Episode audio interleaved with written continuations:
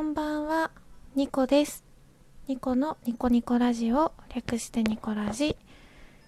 番外編です。えっと、さっき、ツイッターでいろんな番組が一気にこう、バーって公開されてて、ハッシュタグ、運営さんいつもありがとうということで、運営さんに対して、あの、感謝の気持ちを述べる素敵な企画があったみたいで、で、まあ、早速ですねクリップしてる番組のね すごい通知がバーってきて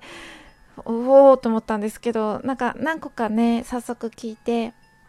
で面白いなと思って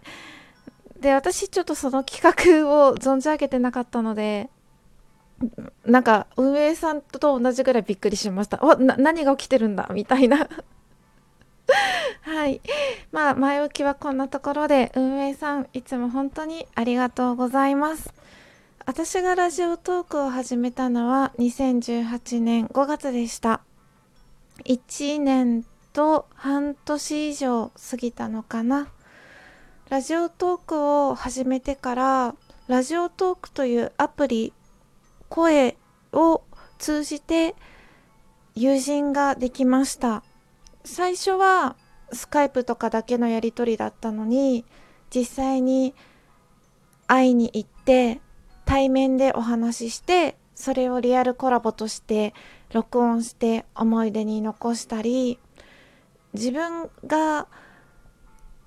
気軽に友人とか家族とかに話せないことを一人家でこうやってアプリを開いて録音して喋ったらなんだかつきものが落ちたように気持ちがすっきりしたり大人になってからこう友人ができたりとか人間関係が広がるってなかなかないことだと思うのでそれだけでもねラジオトークってすごいアプリだなって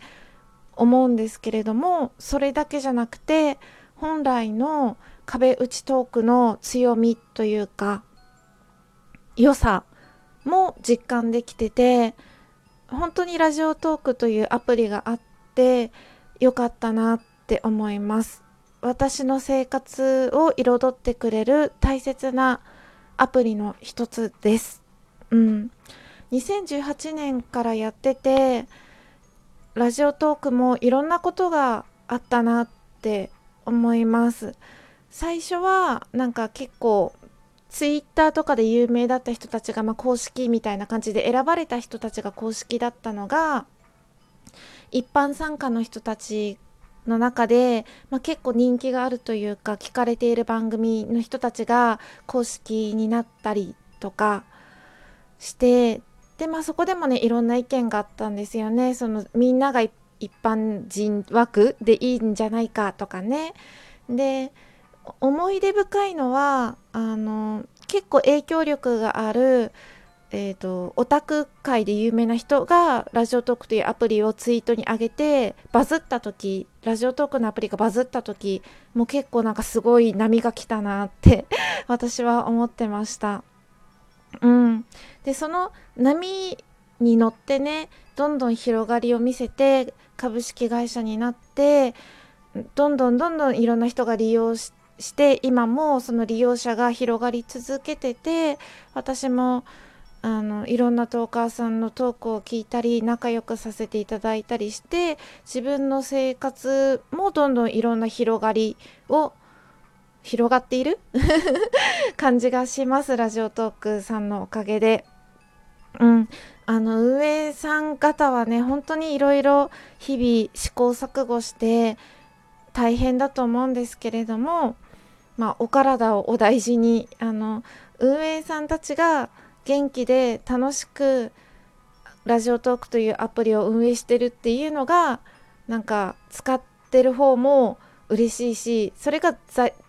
うん、前提かなって思うのでいつも本当にありがとうございます。感謝の気持ちを、えー、とちょっとね波に乗り遅れてしまったんですけれども伝えておきます。最後までお付き合いいただいてありがとうございました。ニコでした。